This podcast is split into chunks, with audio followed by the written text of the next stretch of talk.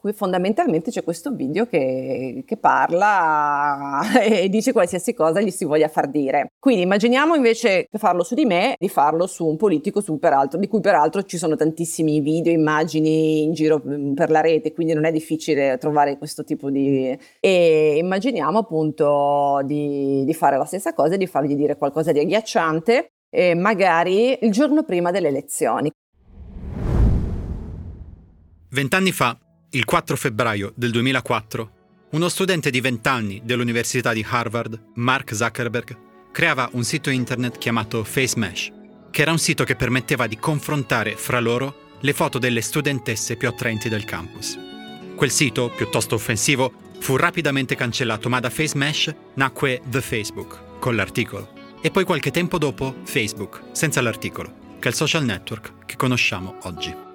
Insomma, in questi giorni Facebook, o quantomeno la prima versione di Facebook, ha compiuto 20 anni e li sente tutti.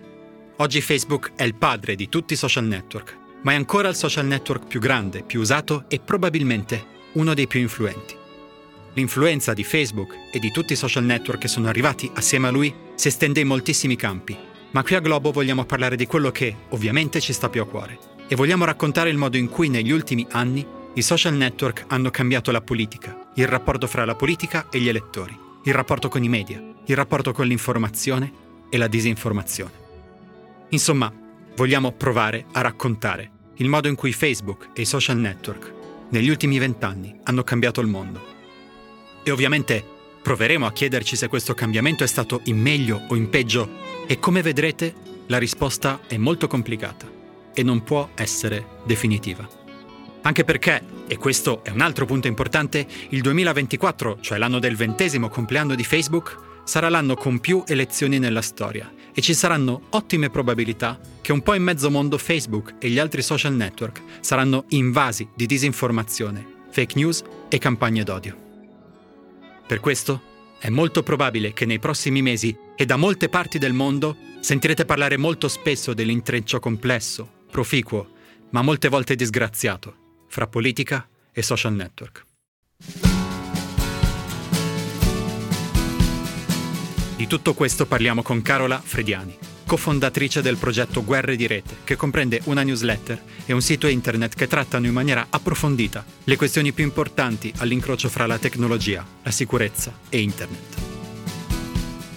Con lei cercheremo di ripercorrere la storia dei social network e di capire quanto sarà complicato per loro e per noi quest'anno elettorale che ci aspetta.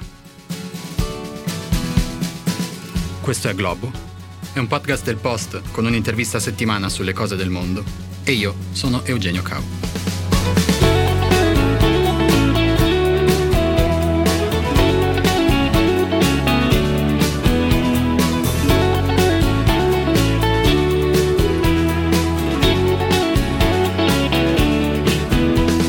Carola Frediani, benvenuta. Grazie e ciao a tutti. Allora, stiamo facendo questo podcast perché qualche giorno fa, il 4 febbraio, è stato il ventesimo compleanno di Facebook, il ventesimo anno dalla fondazione di quello che è ancora il social network più importante al mondo e il più usato al mondo. Vorrei partire prima ancora di raccontare la storia, prima ancora di raccontare gli intrecci fra Facebook, i social network, la politica, i media, da una definizione. Nel senso che Facebook appunto è in circolazione da 20 anni, in Italia è arrivato nel 2006, quindi 18 anni fa, e è esploso nel 2007-2008. E insomma in tutto questo tempo Facebook è diventato tante cose e, e ha iniziato per tante persone diverse a essere cose differenti. Io mi sono iscritto a Facebook appunto nel 2008, nel momento dell'esplosione, e oggi, io ho 35 anni, considero Facebook un social network un po' vecchio, perché insomma non lo uso quasi più, i miei amici sono spostati da un'altra parte. Ci sono in realtà tante persone anche molto più giovani di me che continuano a utilizzare Facebook. Penso invece a mia madre che ha 64 anni e lei Facebook lo vede come un posto dove andare a leggere notizie interessanti, eh, trovare i gruppi dell'uncinetto e così via. Di recente, proprio in occasione di questi 20 anni, chiacchieravo con, con alcuni colleghi un po' più giovani di me che si stupivano, anche in maniera un po' ironica devo dire, del fatto che per tante persone Facebook sia un luogo dove trovare la gente. Cioè loro si stupivano del fatto che una delle grandi funzioni di Facebook è organizzare le, le cene di classe, che è una cosa che insomma noi che abbiamo qualche anno in più siamo abbastanza abituati, ma per loro era una cosa strana, una cosa un po' esotica. Per cui eh, vorrei chiederti se puoi darci una definizione di Facebook che sia transgenerazionale, che possa valere per, per mia madre, per me e per i miei colleghi più giovani. Allora, Facebook è il social network, come dice anche il famoso titolo del film, no? eh, sulla sua origine, è il social network per definizione e non tanto perché è stato il primo e ovviamente non è, non è stato l'ultimo, eh, ma proprio per la mh, sua capacità eh, che è durata anche negli anni di porsi come luogo dove appunto le persone stavano in contatto con familiari, amici e magari allargavano anche le loro conoscenze e quello era un po' apparentemente un po' sempre al centro di questa piattaforma, cioè non era postare immagini come magari Instagram, anche se poi anche su Instagram segui gli amici, eh, non era postare brevi commenti o notizie come poi è stata diciamo Twitter e seguire magari il flusso di informazioni, anche per come è strutturato, no? in cui diciamo questo mix di, di contenuti che l'utente può decidere di mettere con dei testi anche senza diciamo dei limiti come su altri social o eh, si puoi mettere le immagini ma magari puoi mettere insomma gestirtela in, in, modo vario è diventato subito molto appunto transgenerazionale e anche appunto non solo limitato a un gruppo magari un po' specifico di utenti. Questa sua versatilità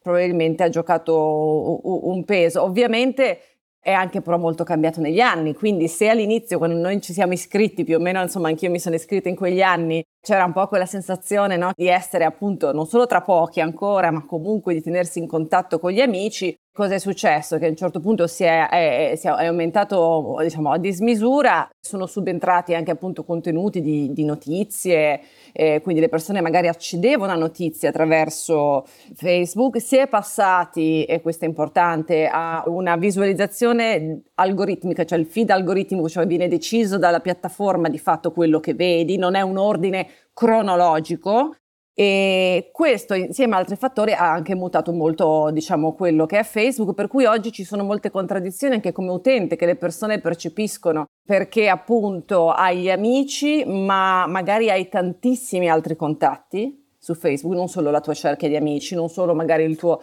e quindi quando a volte le persone postano delle cose pensano di parlare o di farlo mm, diciamo come se parlassero a degli amici, ma poi intervengono altre persone non esattamente magari così vicine alle loro cerchie che magari non interpretano correttamente quello che dicono o sanno poco di questa persona e quindi si creano molto più facilmente delle, delle tensioni. Delle... Quindi è molto difficile probabilmente ormai gestire questo aspetto ed è anche uno dei motivi per cui i giovani, come dici tu, ed è vero, preferiscono altri social media. Allora, Oggi vogliamo raccontare il rapporto complicato e per molti versi disgraziato di Facebook e in generale dei social network. Oggi parleremo molto di Facebook, ma come rappresentante dei social network, poi magari più avanti nella conversazione faremo anche qualche distinguo fra i vari social. Però appunto il rapporto di Facebook e dei social network con la politica e i media. Perché ovviamente la storia di Facebook insomma è, è ormai mitologica, no? fondato nel 2004 da Mark Zuckerberg nella sua cameretta universitaria ad Harvard per confrontare quali fossero le ragazze più fighe del suo college, poi è diventato insomma quello che sappiamo. Ci concentriamo però appunto sul rapporto con la politica e con i media. E pensavo che un modo agile per farlo, un modo utile per farlo, potrebbe essere raccontare il rapporto fra Facebook e la politica attraverso i presidenti americani sia perché i vari presidenti americani hanno comportato delle cesure eh, nella storia dei social network e nella storia del rapporto fra la politica e internet, sia perché ovviamente stiamo parlando di social network americani, cioè di aziende americane, per cui la narrazione che se ne fa negli Stati Uniti molto spesso influenza anche quella che arriva da noi. Anzitutto, Facebook viene fondato nel 2004, nel 2008 viene eletto Barack Obama presidente degli Stati Uniti. L'era Obama per i social network e in generale per tutte le aziende tecnologiche è una luna di miele, è un'epoca dell'oro, in cui le grandi aziende tecnologiche, i social network erano i beniamini, amati dalla politica, adorati dai media. Raccontaci un po' questa età dell'oro e poi arriviamo alla decadenza, diciamo. Guarda, io su questo diciamo arrivo preparata, diciamo così, perché in effetti io quegli anni lì, quella campagna di Obama, io l'ho seguita come giornalista e ho seguito proprio la campagna online di Obama e di altri candidati, ancora prima che Obama le vincesse le primarie e sono andata anche a recuperarmi gli articoli che allora avevo scritto, no? Questo purtroppo svela anche un po' la, diciamo, la mia dato anagrafico, non più così, diciamo, giovane, però è impressionante. Ad esempio, nel 2007, ad esempio, si parlava ancora, si parlava della campagna e si parlava di MySpace. Nel 2007, che per noi appunto sembra di aprire un, un portale, diciamo, temporale nel, nel, lontano passato, no? Però c'era questa campagna su MySpace e si diceva che appunto eh, MySpace aveva creato una sezione per i candidati in cui potevano appunto farsi conoscere, mettere i loro video e gli utenti potevano seguirli. Obama aveva messo un bottone, diciamo, nella sua paginetta eh, in cui le persone così potevano richiedere che visitasse la loro città, no? Nel frattempo c'era YouTube e quindi c'era Obama che si era creato appunto un, un canale diciamo su YouTube eh, e via dicendo. Si parlava un po' meno di Facebook in realtà in quegli anni, più di queste altre piattaforme, ma eh, la novità era proprio eh, l'utilizzo dei social media per cercare di raggiungere le persone, per dare la sensazione di poter interagire col politico per appunto quello che poi viene a volte si dice il disintermediare, no? l'abbiamo usata tante volte questa parola, cioè l'idea che appunto in questo caso lo politico è in grado anche di, se non aggirare, comunque aggiungere ai media tradizionali anche delle altre forme di comunicazione che passano direttamente con un contatto più diretto fra il politico e le persone che lo seguono online. E tutto questo era visto come non solo una novità, ma anche come un aspetto che avrebbe eh, aiutato a democratizzare la società, a aumentare la partecipazione. Quindi tutto veniva visto e raccontato anche con un fondo di speranza. E poi effettivamente lui ha vinto sia le primarie che le elezioni e quindi diciamo nel, nel 2012, nella, nella, successiva campagna, ovviamente erano già qualche anno dopo, però comunque ancora c'erano queste innovazioni di, dei volontari che andavano con eh, questa nuova app che era Square, che era quella fondata eh, da quello che aveva fondato tra l'altro anche Twitter, che serviva per raccogliere donazioni per strada dalle persone con, eh, senza diciamo, i contanti, no? ma in modo digitale, no? cosa anche oggi molto più eh, semplice. Quindi c'era questa idea che era un'idea di partecipazione, perché poi parliamoci chiaro, non è che con le microdonazioni delle persone per strada il presidente americano si fa la campagna elettorale, qui ci sono i vari PAC, che, super PAC che raccolgono fondi tra l'altro anche da aziende, tra cui anche aziende tech che sostengono ampiamente diciamo, le campagne elettorali, quindi però era proprio questa idea di allargare la partecipazione. Questo sì, erano proprio quegli anni e c'era questa idea che i social media avrebbero allargato la partecipazione alla vita politica delle persone. Quel periodo me lo ricordo molto bene anch'io e ricordo molto nettamente l'ottimismo tecnologico che lo pervadeva, no? Tutti eravamo convinti, loro convinto abbastanza anch'io sinceramente, che i social network avrebbero portato una nuova ondata di democrazia, sia negli Stati Uniti sia altrove. Fu anche il periodo in cui si ritornò a parlare di democrazia diretta, con tutte le conseguenze che poi ha avuto in Italia, di cui, come dire, di cui non parleremo oggi. Però appunto quella fu l'era dell'ottimismo, fu l'era in cui eravamo convinti che la tecnologia avrebbe, se non salvato il mondo, quantomeno aiutato a renderlo migliore. Dopo il 2012 arriva una fase di raffreddamento degli entusiasmi, diciamo. Si comincia a vedere che non tutto è oro quel che luccica, si comincia a vedere che ci sono alcuni problemi, si comincia a parlare più concretamente di privacy. E poi arriva il 2016 con la vittoria elettorale di Donald Trump, qui stiamo continuando a scansionare il tempo tramite i presidenti americani, e quello fu un grosso shock, perché all'improvviso quello che era ritenuto lo strumento massimo di democrazia nella testa di molte persone. Poi che sia vero o no, magari lo discuteremo, ma nella testa di molte persone divenne lo strumento con cui erano state compiute tutta una serie di operazioni che avevano aiutato a eleggere Donald Trump. Ripeto, arriveremo a capire se questo è vero oppure no, però raccontaci un po' come andò quel periodo. Beh sì, nel giro di pochi anni cambiano tante cose, proprio nel panorama proprio anche digitale. Tra l'altro la campagna del 2016 si tinge anche di aspetti anche di sicurezza informatica, perché ricordiamo che i democratici eh, sono stati proprio hanno subito degli attacchi informatici che poi Successivamente, diciamo, lo stesso Dipartimento di Giustizia americano ha attribuito, diciamo, successivamente a, all'intelligence russa fondamentalmente e questi attacchi che hanno colpito appunto vari rappresentanti gruppi insomma della constituency insomma democratica hanno portato anche a tra l'altro dei, delle fughe di informazioni di mail riservate hanno, che sono poi state utilizzate, attenzione, anche dai media tradizionali e, e sono state poi diffuse sui social media anche da account, da profili finti, probabilmente anche gestiti, in questo caso dagli stessi attaccanti che abbiamo visto, però è vero che è molto difficile determinare l'impatto effettivo poi a livello elettorale. Quello che sappiamo è che però questo ha contribuito sicuramente a un inquinamento informativo che poi abbia avuto effettivamente un impatto sul voto è ancora, eh, mi sembra, una questione, diciamo, controversa, o almeno lo era fino a un po' di tempo fa, sono uscito recentemente qualche studio, insomma, che magari mi sono persa, però sicuramente il tentativo c'è stato, le finte pagine Facebook create che fingevano di essere appunto magari movimenti dal basso anche di attivisti di protesta che servivano poi a che cosa? A generare comunque una situazione di, anche di caos, di distorsione così dell'ecosistema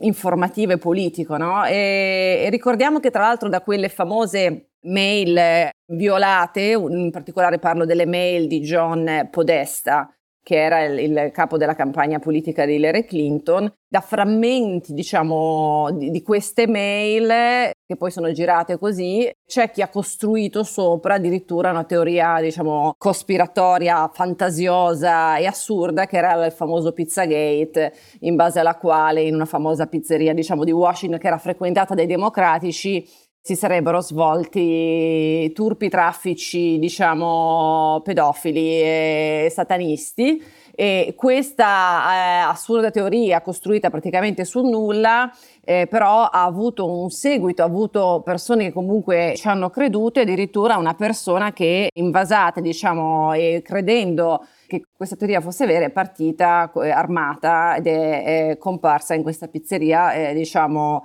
nessuno è stato ucciso in quell'episodio, ma questo per dire anche un po' l'effetto anche pratico e, e nella vita reale anche di alcuni di questi aspetti diciamo più eh, virtuali.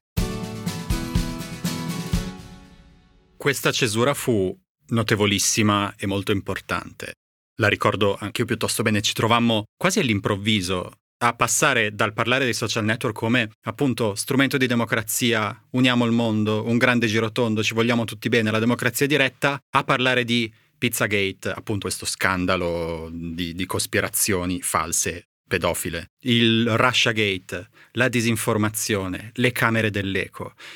Fu proprio un momento in cui per i media inizialmente e poi anche per la popolazione i social network hanno, hanno cambiato faccia. Ti chiedo se ci puoi raccontare alcuni elementi di questa nuova faccia di social network, che è poi quella che per molti versi ancora prevale, soprattutto nel racconto mediatico eh, Facebook e gli altri social network non si sono mai davvero ripresi, non, non sono mai riusciti a tornare a quell'epoca dell'oro in cui venivano descritti come beniamini della democrazia. Per esempio, la disinformazione, le camere dell'eco, come funzionavano quei meccanismi? Camere dell'eco, diciamo, è un, un, termine con cui si intende il fatto che su certi social media gli utenti tendono probabilmente a visualizzare contenuti, commenti che arrivano sempre dalla stessa cerchia di contatti o comunque sullo stesso, tendono diciamo a ruotare sugli stessi temi con quel tipo di orientamento, no? creando appunto poi un effetto che, di, di, anche di, se vogliamo di polarizzazione, no? per cui eh, sei meno esposto a una varietà di fatti e punti di vista, ma tendi a, eh, come dire, se vuoi, a rinchiuderti eh, inconsapevolmente in questa camera.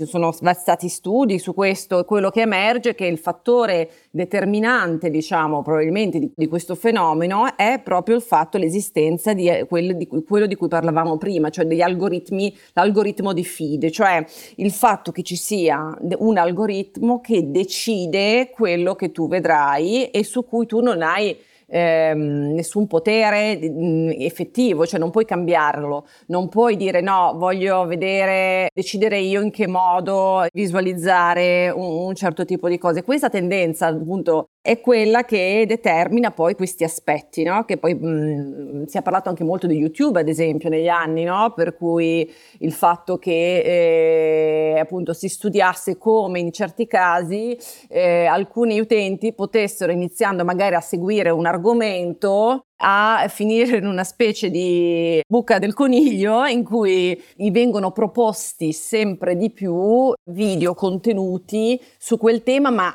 aumentando diciamo la dose di polarizzazione finché poi magari arrivano appunto a, a, a contenuti ancora più estremi. No? Se ne è parlato tanto, questo è stato. Io però volevo, volevo fare un passo indietro su un aspetto, cioè su questa perdita dell'innocenza che abbiamo avuto tutti a un certo punto rispetto al mondo social media e forse anche al mondo internet. Che appunto, secondo me, io, io introdurrei anche altri elementi, cioè non solo questi, ma ad esempio ricordiamo che noi mm, abbiamo visto, c'era stata anche la primavera araba, il ruolo dei social media nella primavera araba, si era parlato di, della rivoluzione di Twitter, de, del ruolo che ha avuto Twitter nell'aiutare movimenti dal basso per la, insomma, l'affermazione di diritti contro stati diciamo, autoritari e via dicendo. Questo in un certo punto hanno cominciato però, ci siamo resi conto che però non era solo così e un altro fattore comunque e qui torno anche agli Stati Uniti, quindi prima abbiamo parlato magari di, della, della, Russia che ha cercato di usare in modo diciamo disinvolto, diciamo così,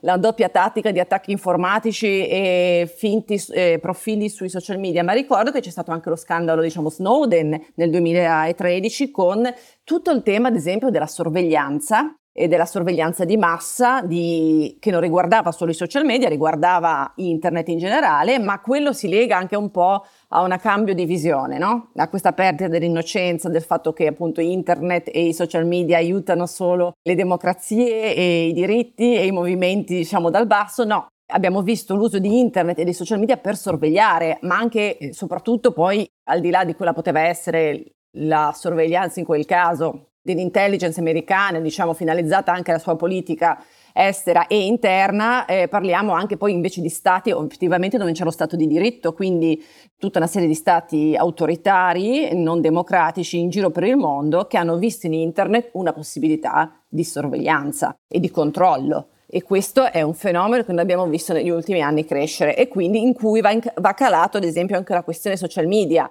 Fatto questo excursus, tornando a Facebook, ricordiamo che ci sono stati alcuni scandali che hanno appunto riguardato Facebook no, negli ultimi anni, per cui abbiamo visto appunto andare alla sbarra, tra virgolette, Zuckerberg, ma anche altri in una serie di audizioni davanti ai vari parlamenti o, o al congresso americano, no? E c'è stato ad esempio il caso Cambridge Analytica nel 2018, in cui appunto è emerso anche il ruolo di come la, una raccolta indiscriminata di dati dagli utenti potesse essere usata per profilarli e poi in qualche modo cercare di condizionarli, anche lì è discutibile capire quanto potevano condizionarli. No? Quindi sono emersi tanti fattori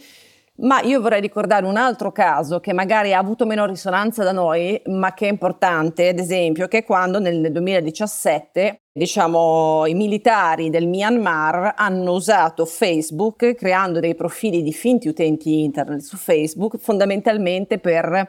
imbastire una campagna di odio contro la minoranza mus- musulmana dei Rohingya. Questo fatto ha portato a lutti, uccisioni, migrazione forzata di questa popolazione, in cui in questo caso i social media hanno avuto un ruolo e questo ruolo è stato di fatto in parte riconosciuto poi dopo dalla stessa Facebook, ma anche da inchieste dell'ONU. E anche lì dov'era l'elemento? Da un lato avevamo account falsi, quindi in questo caso non so, i militari che impersonavano di essere normali utenti o influencer o quello che era ma dall'altro abbiamo l'amplificazione algoritmica di attacchi, campagne, discorsi d'odio e quindi insomma le due cose assieme in un paese o in regioni in cui che non godono se vogliamo della stessa attenzione da parte dei vertici di queste multinazionali rispetto agli Stati Uniti e, e in seconda battuta dell'Europa è chiaro che sono più esposte a questo tipo di rischio. Quindi abbiamo tracciato un percorso che parte dal 2008, Barack Obama, Yes We Can, La Speranza, e arriva ai social network, in particolare Facebook, che finiscono per avere un ruolo nella persecuzione delle minoranze in Myanmar. Questo per, per dare un po' l'idea di cosa è successo in questi anni. Vorrei aggiungere una, una postilla anch'io. Ovviamente abbiamo, anzi io ho parlato di cesure, ma queste cesure sono chiaramente solo nella nostra testa. No? La perdita dell'innocenza è una cosa di cui ci siamo accorti noi eh, tramite i media, noi utenti, però ehm, i, i, problemi della polarizzazione e della disinformazione c'erano anche prima del 2016, allo stesso modo in cui gli elementi positivi dei social network non sono finiti dopo il 2016. Detto questo, però, vorrei rimanere eh, dove, dove, ci hai portato tu nell'ultima parte della tua ultima risposta, eh, cioè fuori dall'Occidente. Nel senso che abbiamo usato i presidenti statunitensi eh, come elemento per scansionare il tempo. Però è vero che Facebook attualmente ha 3 miliardi di utenti mensili attivi. Per cui gli utenti di Facebook sono più di un terzo della popolazione mondiale. E ovviamente Facebook non è usato solo negli Stati Uniti, non è usato solo in Italia, non è usato solo in Europa. Ti chiedo che ruolo ha Facebook e, più in generale, che ruolo hanno i social network fuori da qui hanno un ruolo importante, forse per certi versi in alcuni posti ancora più importante che da noi. Eh, nel caso, ad esempio, che facevo del Myanmar, uno degli elementi che erano poi usciti nelle indagini, nelle denunce fatte da varie ONG e, e altri gruppi, era anche proprio il ruolo dominante di Facebook in quel paese, cioè il fatto che per molti utenti internet fosse Facebook. Questo è qualcosa di, che rimane ancora in parte vero, che è stato vero per, per vari anni e che lo, è ancora diciamo, eh, rilevante per molti paesi. Eh, dopodiché poi negli ultimi anni abbiamo visto crescere anche altre piattaforme e quindi ora probabilmente stiamo di fronte a un panorama diciamo, più, più variegato. In generale quello a cui stiamo assistendo è il fatto che comunque per molti utenti in generale nel mondo social media e app siano gran parte della loro esperienza internet. Quindi che si tratti di TikTok, Instagram, Facebook, eh, YouTube, probabilmente tutti assieme eh, in alcune aree o per alcuni eh, gruppi sociali rappresentano gran parte della loro esperienza internet, mentre noi sappiamo insomma che internet è, è ben altra cosa, è ben più vasta eh, e quindi questo anche ovviamente ha, ha un peso eh, e un ruolo. Arriviamo al 2024, che, come è stato detto in, varie, in vari contesti, sarà probabilmente, secondo alcune stime, l'anno con più elezioni al mondo, in cui più persone al mondo saranno chiamate a votare. Ci sono le elezioni negli Stati Uniti, ci sono le elezioni in India, in Indonesia, nelle Filippine, ci sono le elezioni nell'Unione Europea tra gli altri, in Messico, insomma un sacco di posti. E qui arriva il ruolo dei social network, nel senso che una delle ragioni per cui abbiamo usato i presidenti americani per scansionare il tempo è che a ridosso delle elezioni i problemi dei social network tornano in evidenza, torniamo a parlarne. Qualche giorno fa leggevo un'analisi di Associated Press in cui un esperto diceva che per quest'anno con tantissime elezioni importanti prevede, aperte virgolette, uno tsunami di disinformazione, chiuse virgolette. Visto che anche tu sei un'esperta, vorrei chiederti, lo prevedi anche tu, cosa, cosa ne pensi? Allora, questa è una bella domanda, però mi piace l'idea che, mm, come abbiamo fatto prima, di vedere, diciamo, anche diacronicamente eh, il fenomeno, no? Noi prima abbiamo parlato della campagna Obama del 2008 e poi quella successiva. Beh, in quella, e anche già, diciamo, in quegli anni lì, noi abbiamo già visto, ad esempio, c'era stato un, un candidato minore che però era diventato abbastanza famoso perché durante una, un suo comizio eh, aveva detto, diciamo, aveva usato un epiteto eh, razzista e qualcuno l'aveva ripreso in un video, questo video era diventato virale sui social media e il candidato è stato eh, azzoppato e affossato. E nello scontro alle primarie tra Clinton e Obama c'era stata una polemica perché la campagna di, di Clinton aveva diffuso un video, eh, diciamo di una clip un, di Obama in cui, secondo vari analisti, diciamo, eh, tra cui insomma vari giornalisti articoli ci sono stati che lo avevano esaminato, eh, appariva scurito. Allora, quindi usiamolo appunto come segnaposto. Eh, stavano accadendo già questo tipo di cose. Se noi andiamo un po' più avanti, qualche anno fa c'era stato un video, di nuovo, che era diventato famoso, della speaker eh, al congresso, speaker democratica Nancy Pelosi, ed era girato questo video, che era un video, diciamo, reale di lei che parlava, ma era stato, diciamo, lievemente rallentato per farlo apparire non pienamente in sé. E c'è chi ha definito questo tipo di video un chip o swallow fake, che è in contrapposizione a quello che oggi chiamiamo il deep fake. Oggi per deep fake intendiamo un video generato, diciamo, dall'intelligenza artificiale, quindi tecnologicamente il fake, il finto è tecnologicamente avanzato e sofisticato. Invece in quel caso lì eh, la tecnologia è molto low tech, molto bassa, si va di inventiva, si va di decontestualizzazione, si va di piccoli aggiustamenti, piccole cose che aiutano, no, a,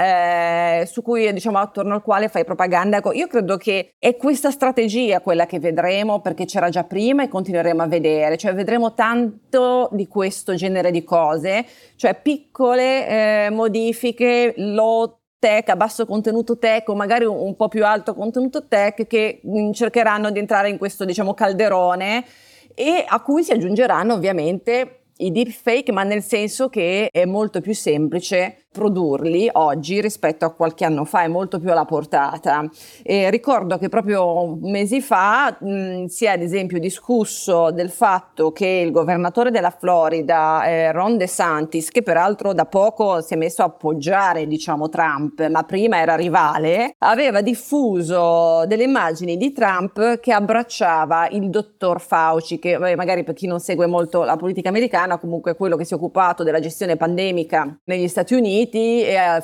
oggetto di controversie da parte di, delle, delle, aree più conservatrici, diciamo, di destra degli Stati Uniti, quindi il fatto di, da destra di criticare Trump che abbraccia Fauci era un modo per insomma zoppare un po' Trump, ma erano immagini generate sinteticamente, non era vero l'abbraccio e la cosa che ha colpito che sono state diffuse insieme ad altre immagini, sempre con Trump e Fauci, diciamo vicini, vere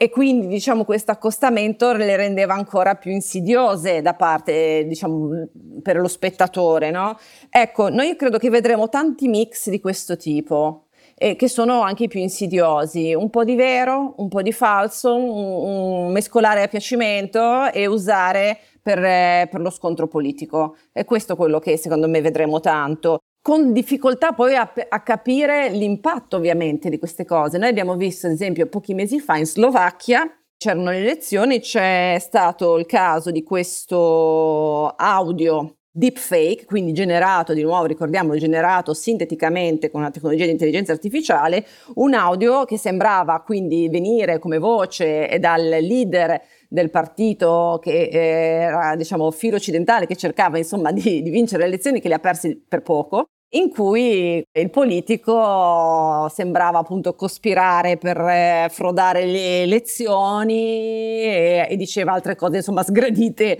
diciamo a un elettorato no? e stiamo vedendo tante cose così secondo me uno dei problemi sarà anche un po' l'effetto opposto cioè sarà il fatto che un aumento di questi contenuti genera in generale, appunto, genera una sfiducia, uno scetticismo un po' verso tutti i contenuti informativi e questo un pro- sarà un problema per i media che dovranno pensare a come gestire e dall'altro eh, quel fenomeno che viene stato definito eh, in, in inglese ma poi dico la traduzione the liars dividend, cioè il dividendo del bugiardo. Che cosa vuol dire? Sono quei politici che traggono vantaggio da eh, un ambiente informativo appunto pieno di disinformazione, eh, misinformazione, eccetera, perché così in questa incertezza possono screditare anche le accuse fondate che gli vengono rivolte, cioè anche se ci fosse un audio vero di, di un politico che dice mette in cattiva luce un politico, in un ambiente pervaso, diciamo, da questi contenuti, il politico potrebbe giocare, diciamo, la carta del deepfake a suo favore, ma più in generale c'è proprio una difficoltà a fidarsi di fonti di informazione, no? Quindi è chiaro che un crollo della fiducia di questo tipo genera tutta una serie di problemi che vanno oltre il fatto che ci possa essere un deepfake che ancora tutto sommato è smascherabile cioè dal punto di vista tecnico o comunque ricostruendo un contesto è smascherabile, non sono i- impossibili da smascherare. Il problema è il tipo di ecosistema di atmosfera che creano nel momento in cui sono immessi in grandi quantità. Proviamo a spacchettare alcune delle cose interessanti che hai detto. Ti chiederei anzitutto di rimanere un attimo sui deepfake, su questi video o audio falsi, perché secondo me tante persone non hanno ancora realizzato appieno la potenzialità e anche i problemi, eh, anche le debolezze dei deepfake. Ti chiedo se puoi farci un esempio, anche ipotetico, di come potrebbe funzionare un deepfake, cioè sono audio e video in cui tu puoi farmi dire a me, Eugenio Cau, qualsiasi cosa, è così, no? Ti faccio un esempio. Esiste un servizio, già adesso, un servizio di un'azienda, già adesso disponibile per chiunque, eh, che io ho provato, anche perché la, la, demo era, diciamo, il primo era gratuita, in cui fondamentalmente tu devi caricare, così capiamo bene di cosa si parla, un tuo video, in questo caso, perché l'idea è di crearsi un proprio deepfake, quindi in questo caso crei, um, carichi un tuo video di 30 secondi di te che parli, lo, lo carichi e loro creano nel giro di 5-10 minuti un tuo deepfake. Praticamente loro sono in grado di ricostruire la tua immagine in, in un video e anche in parte la tua voce e pronto per essere utilizzato. Quindi a quel punto tu scrivi cosa vuoi fargli dire, quindi diciamo che gli voglio far dire appunto qualcosa di qualsiasi cosa, si creerà un video con la mia immagine e una voce molto simile alla mia, anche se ancora forse non, non perfetta nel test che avevo fatto, e anche l'immagine probabilmente se guardata con molta attenzione potrebbe, però diciamo da parte di chi mi conosce, magari da parte di chi non mi conosce benissimo, in cui fondamentalmente c'è questo video che, che parla e dice qualsiasi cosa gli si voglia far dire. Quindi immaginiamo invece che farlo su di me, di farlo su un politico su peraltro, di cui peraltro ci sono tantissimi video, immagini in giro mm, per la rete, quindi non è difficile trovare questo tipo di... E immaginiamo appunto di, di fare la stessa cosa di fargli dire qualcosa di agghiacciante, eh, magari il giorno prima delle elezioni o due giorni prima, quindi con anche la difficoltà poi magari a fare quel fact checking da parte di altro, dei media, anche poi a, sbugiardare, no? a fare il cosiddetto debunking, che poi insomma anche il debunking fa sempre molta fatica poi, no? Quindi l'effetto... Ecco, che effetto può avere? Eh, non lo so, quanto possa incidere dipende da una serie di altre circostanze, però questo è eh, l'oggetto di cui stiamo parlando in questo momento. E qui torniamo ai social network, perché questi deepfake, che come tu dicevi appunto eh, sono, fa, fanno parte di, di, operazioni di disinformazione più complesse, in cui ci mettiamo un po' di falso, un po' di vero, un po' di falsato e così via, devono poi circolare sui social network, no? Durante la, l'ultima campagna elettorale americana, quella del 2020, e in generale nelle campagne elettorali attorno a quegli anni lì, c'era anche stata la pandemia che era stato un disastro dal punto di vista della disinformazione, c'era molta attenzione su questo genere di argomenti. Deepfake ancora erano abbastanza rudimentali, eh, però diciamo che i social network erano tutti attentissimi sulla possibilità che eh, potessero diventare strumenti di disinformazione.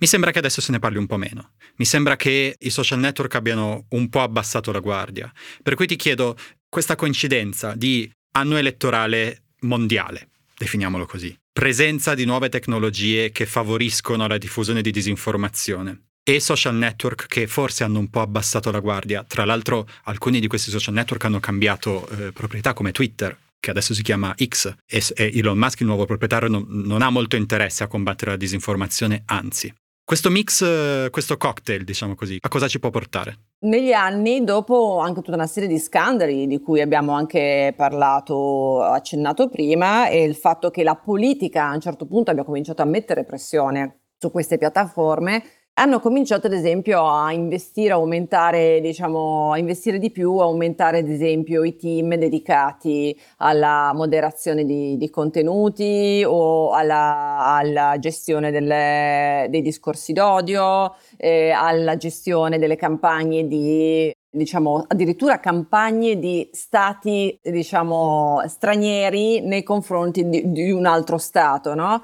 Cioè, eh, Facebook ha, ha, dei report eh, dedicati proprio solo a questo, a queste campagne coordinate inautentiche, no? In cui appunto vengono creati profili finti che si coordinano assieme per uno scopo di tipo politico e spesso dietro c'è un soggetto statale o parastatale, no? Quindi hanno investito molto anche nella trasparenza di questi rapporti oppure nei team dedicati a combattere questo tipo di attività fino a un po' di tempo fa. Dopodiché l'impressione, come dicevi tu, è che abbiano un po' tirato i remi in barca, se mi passi l'espressione tecnica, e quindi se noi ad esempio pensiamo appunto, tu prima citavi Twitter, la, diciamo, la gestione di Elon Musk e di Twitter da questo punto di vista da, da, vari punti di vista, ma questo soprattutto è stata molto netta, cioè abbattere, ridurre al massimo diciamo, i team che si occupano di questioni di sicurezza e di comportamento inautentico, disinformazione, discorsi d'odio e via dicendo. E, ma lo stesso hanno fatto anche le altre piattaforme, hanno tutte diciamo, ridotto al minimo comunque rispetto a, alle necessità attuali e quindi mh, mm, è chiaro che contano anche molti meccanismi che tu utilizzi su una piattaforma, no? Perché se tu fai questo e poi come ha fatto Twitter nello stesso tempo cambi altre cose, eh, non solo gli algoritmi, ma cambi anche ad esempio appunto un sistema come quella che era la verifica dell'identità di un profilo attraverso il sistema delle spunte blu, no? Se, che prima era limitato ehm, a figure in qualche modo con una visibilità pubblica e, ed era gratuito. E, dava solo, ed era solo un modo per eh, eh, sapere che non, non, erano impersonate da qualcun altro, quindi che effettivamente quella persona lì, che poteva essere un politico, ma anche un giornalista freelance, fosse effettivamente chi diceva di essere, con un, una verifica proprio dell'identità, un, è passato da quello a un sistema in cui questo sistema di verifica è allargato a chiunque diciamo, si, si abboni eh, col risultato comunque di tagliare fuori tutta una serie di soggetti che magari anche per eh, una questione di sforzo economico non, non, non vogliono comprarsi magari il badge e eh, dando magari visibilità, perché questo comporta anche un aumento della visibilità, su, in questo caso della piattaforma, a tutta una serie di altri soggetti che semplicemente insomma eh, hanno come merito di essersi abbonati e questo cambia completamente anche gli equilibri di, diciamo, informativi di, di, di una piattaforma. No? Quindi il problema è sempre guardare un po' anche il, con, il contorno dei meccanismi utilizzati da un social media. Non si può fare una puntata di un podcast sulla disinformazione elettorale senza parlare dell'ultimo arrivato nella dignata dei social network, cioè TikTok, che è un social network molto particolare. Essendo un social network di proprietà cinese, crea anche tutta una serie di ulteriori complicazioni. Vorrei chiederti qual è lo stato della disinformazione su TikTok e quali sono le, le preoccupazioni o le garanzie eh, che arrivano da TikTok. Ma eh, TikTok ovviamente sconta molto il fatto di avere questa proprietà agli occhi, diciamo, della politica e dei governi occidentali, perché per molti altri aspetti TikTok ha, ha, meccanismi molto simili a quelli che abbiamo visto negli altri social media, quindi anche alcune delle critiche magari fatte TikTok andrebbero comunque in, eh, estese a tutti i limiti che ha TikTok, li abbiamo visti anche negli altri social media. Quello ovviamente il, per il modo in cui funziona TikTok, no? ci sono sviluppate diverse modalità, l'abbiamo visto utilizzato molto anche nella, nella, guerra in Ucraina, ad esempio. E cosa abbiamo visto? Beh, abbiamo visto che è stato utilizzato da un lato come mezzo di informazione, dall'altro come mezzo di propaganda politica di, delle varie parti e dall'altro anche come sì, una piattaforma in cui circolava più che disinformazione, molta eh, quella che viene definita misinformazione da un termine inglese, misinformation, cioè eh, un'informazione errata, non corretta, ma non eh, voluta, nel senso diffusa magari dagli utenti in modo inconsapevole. E un'altra cosa eh, che, che, abbiamo visto riguarda ad esempio la questione dei deepfake e che siccome TikTok utilizza molto insomma, la questione degli audio e per fare insomma dei mix sto cercando di spiegare insomma a un pubblico che non conosce magari benissimo TikTok che come sappiamo è, è molto usato più che altro dai giovani. Ecco, la componente audio, diciamo, è stata analizzata molto per il suo potenziale, diciamo, nel de- disinformativo in questo caso o di cattiva informazione proprio perché si possono magari usare, non so, eh, c'era il caso di un esempio di, di un video di qualcuno che alla finestra, al balcone scappa in casa ma non si vede in realtà niente, però se sopra so, diciamo, ci metti un audio di un'esplosione e, e, poi dici questo è un video dell'Ucraina, ecco, cioè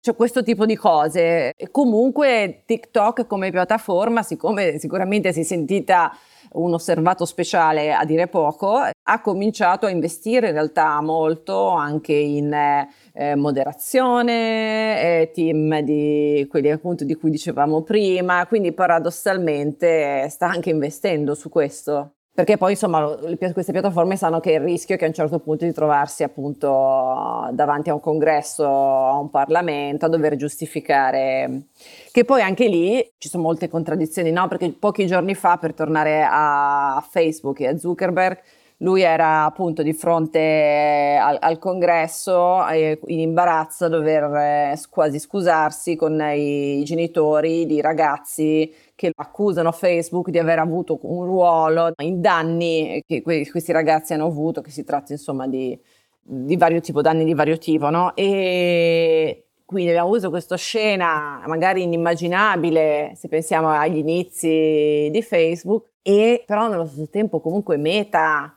insomma sta andando bene, una dei, ha una, una, capitalizzazione di mercato, diciamo, no, mi sembra, adesso vado a memoria, quindi eventualmente insomma prendetela, eh, ma mi sembra fosse 900 miliardi di dollari, adesso sta puntando sull'intelligenza artificiale per rifarsi diciamo un po' il look dopo eh, un po' il fallimento della campagna sul metaverso. Cioè, comunque stanno sempre lì in piedi, floridi, eh, come, come, aziende, no? malgrado tutti questi problemi, tutte queste vicissitudini. Quindi a volte non si capisce neanche più di cosa stiamo parlando se siamo sempre qui con, eh, con queste situazioni. E questo è un elemento importante, no? la, la, disinformazione, la polarizzazione che ci hanno portato i social network avranno fatto male alla reputazione, ma non agli affari. Vorrei farti due ultime domande e vorrei che fossero una specie di esperimento mentale.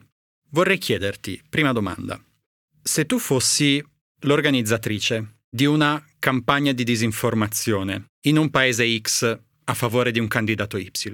tu vuoi fare in modo che in questo paese X si crei un, uh, un clima di, di, di polarizzazione, di divisione, di rabbia che favorisca il tuo candidato. Se tu fossi questo, questo agente malevolo, diciamo, cosa faresti nel 2024? Dunque, sicuramente andrei prima a creare una serie di, di profili, di pagine e di profili, e di finti gruppi. Cioè, ormai il discorso è fare un discorso d'ampio raggio, no? Noi abbiamo non solo i finti profili, quindi farei degli, degli attivisti magari a favore del candidato, attivisti a favore, perché gli, att- gli attivisti contro rischiano di essere subito bollati o visti come un elemento comunque che si sa quindi andrei a fare degli attivisti, diciamo, a favore del mio candidato che voglio attaccare. Andrei a fare delle pagine magari anche a, eh, comunque, se non a favore, comunque dell'area. Quindi diciamo, fosse un candidato repubblicano, eh, sarebbe di area repubblicana, fosse un democratico, sarei, pensiamo agli Stati Uniti, insomma, per stare in un paese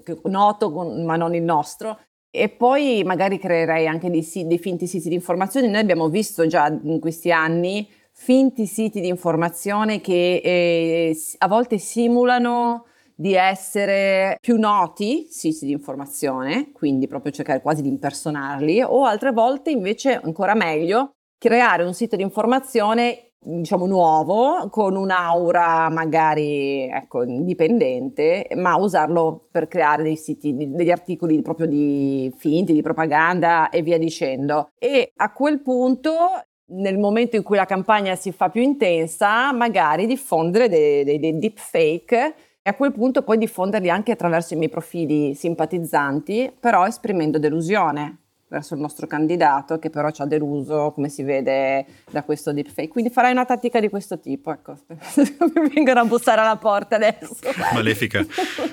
e, e allora ti chiedo l'esperimento opposto, se tu invece volessi contrastare questa campagna malevola, che contromisure adotteresti? È la parte più difficile di giocare in difesa. Io, sempre se fosse diciamo, un candidato, punterei molto sul creare dei, appunto, una serie di, di, di, piattaforme, anche lì magari di, come aveva fatto Obama, una rete di volontari che lavori molto appunto su contenuti di qualità e fattuali, molto poco sulla propaganda e molto più sull'informazione. Eh, e cercare di lavorare tantissimo sulla qualità del contenuto. Dopodiché non so se correrei dietro a tutti i possibili rivoli eh, di, di, appunto disinformazione e via dicendo perché comunque appunto anche correre dietro, fa anche fare debunking è spesso un'operazione di rimessa eh, in cui tu comunque eh, non detti la linea, non detti l'agenda. Io cercherei invece di dettare l'agenda e, e quindi anche a costo di ignorare, diciamo, prendendomi il rischio di ignorare alcune cose, e, però mantenendo molto netta l'agenda della la mia agenda politica. Frediani 2024.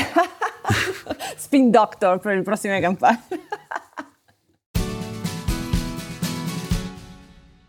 Prima di arrivare ai consigli vi ricordo che la mail di Globo è globo.it. Vi ricordo di attivare le notifiche e se questo podcast vi è piaciuto di consigliarlo ad altre persone a cui pensate potrebbe interessare. E adesso Carola Frediani ti chiedo tre consigli, libri, film, podcast, serie tv, musica che ti hanno ispirato e vorresti suggerire. Iniziamo con un libro in italiano, cioè un libro eh, scritto da una professoressa eh, diciamo americana, ma è tradotto in italiano. il libro, allora dico l'autrice perché è più semplice individuare il libro, si chiama Melanie Mitchell e, e si intitola L'intelligenza artificiale. Ed è, eh, questa è una professoressa insomma di, di, di informatica e un'esperta di questi temi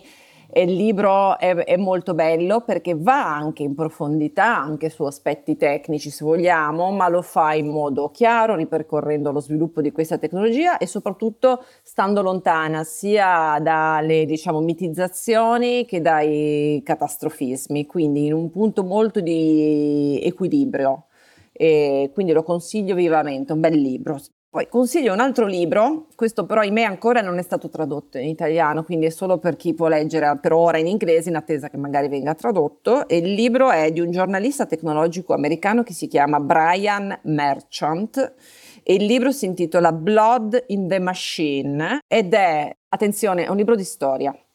Quindi occhio perché non ha magari quella scorrevolezza di certi saggi giornalistici sull'attualità, perché è un libro sulla storia dei luddisti e è un libro nuovo bellissimo, facendo ovviamente la tara sul fatto che è anche ricco di, de, diciamo, di pagine dense di storia, proprio di cronaca, di storia di eh, luddista, quindi ha fatto un lavoro da, di, documentazione eccellente proprio da storico, però lui è un giornalista tech anche, quindi cosa fa?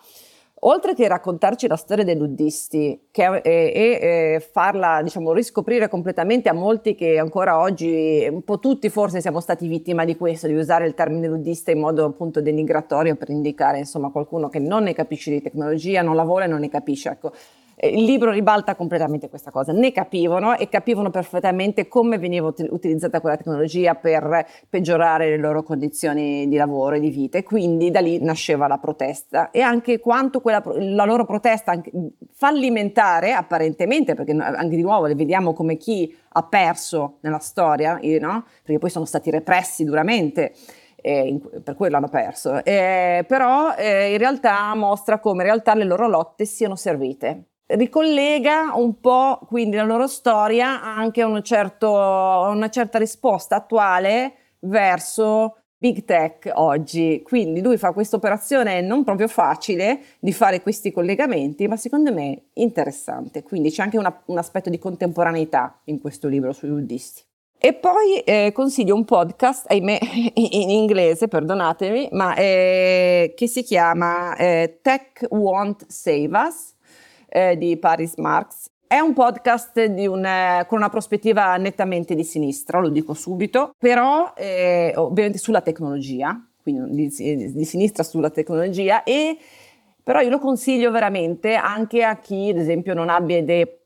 particolarmente radicali o come magari l'autore del podcast, perché lui cosa fa? Intervista tutta una serie di esperti, nomi notevoli, quindi dall'intelligenza artificiale, da altri ambiti, e, ed è molto bello perché fanno, sono delle interviste che sviscerano proprio alcuni aspetti, ovviamente il filone è eh, una critica diciamo anche a volte alla tecnologia per, cui, per i suoi impatti e la sua rilevanza sociale e politica, quindi c'è questo punto di vista che però è un punto di vista così carente in altri ambiti, così mancante, che io credo sia utile proprio farsi degli anticorpi anche insomma